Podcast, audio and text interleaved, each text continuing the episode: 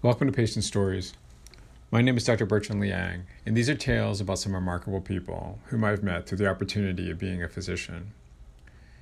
Kenny parked his bike in the area in front of the clinic, checking in with his bike helmet still on, his bike cleats tap tapping away as he walked from the hard floor onto the carpet of the waiting room. This was told to me by the nurse who checked him in, noting his quiet refusal to remove the helmet until he got into the clinic room, where his blood pressure and temperature could be taken. When I entered the room, the patient barely looked at me, only faintly acknowledged my presence, and then stared ahead as I sat down. I asked the patient why he had come to the clinic today, since we only had a referral from the emergency department about a fall a few days ago, and then follow up in neurology. After a moment, he looked up and told me, or actually perhaps just spoke into the air, that he was told to come after his emergency department visit.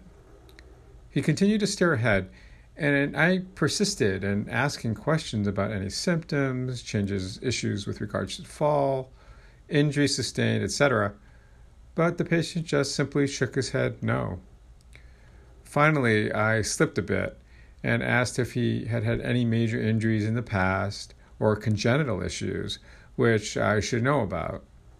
Congenital refers to those things that occur in utero and with which one is born with. The patient looked up once again and denied issues, but then noted that as he was orphaned at a young age, he knew little about congenital abnormalities nor any real issues as an infant suggestive of a nascent congenital disorder. And of course, if he did have such an event, one would expect that this would manifest as a permanent issue, which could include abnormal movements as he got older. It was my turn to look up in surprise. I hadn't expected that kind of detailed answer, nor one which included the jargon of medicine within it, albeit at a medical school level. Um, do you know or have some medical training? I asked Kenny, looking at him. Again, after a delay, Kenny noted, Yes, I graduated from medical school 15 years ago. Then silence. Once again, pursuing the subject, I asked if he had finished.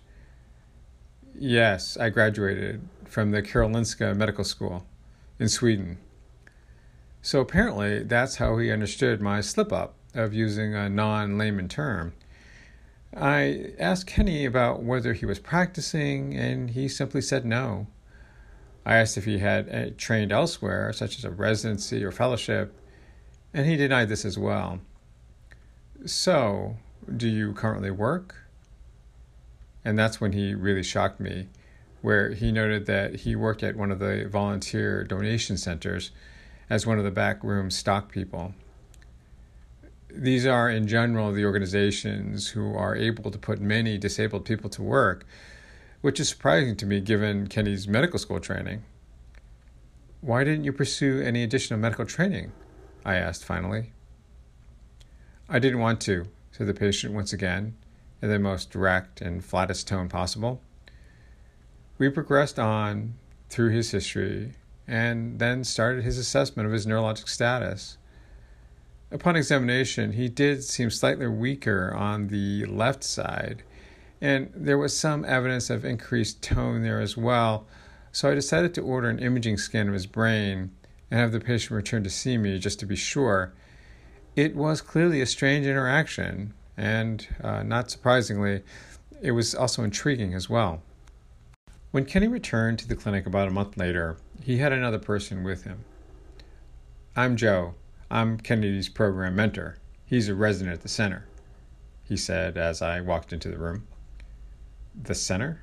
I asked, not understanding the context. Yes, Kenny is a resident at our program center. It's for patients who have high functioning schizophrenia.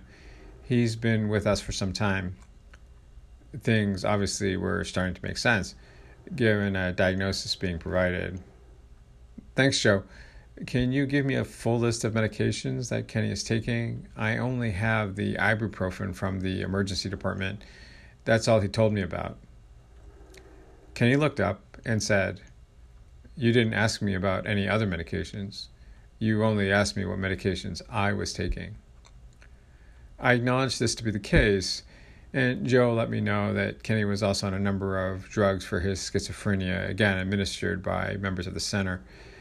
I asked Joe if he knew that Kenny had gone to medical school, and he told me that yes, he knew, and that occasionally there would be comments Kenny would make of a medical nature at the center.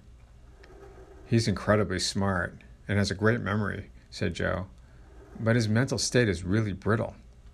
He can shut down for days without warning, or just as suddenly come up with a lot of straight talk. But he lets us give him his medication for the most part.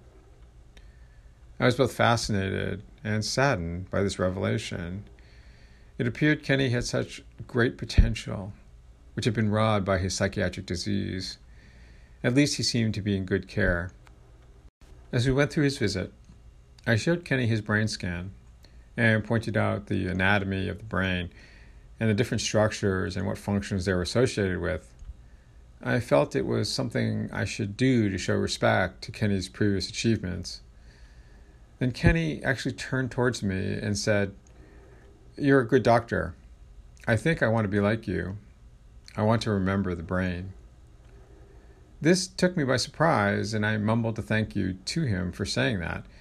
And Joe noted, See, sometimes he just comes out with this stuff. It's amazing.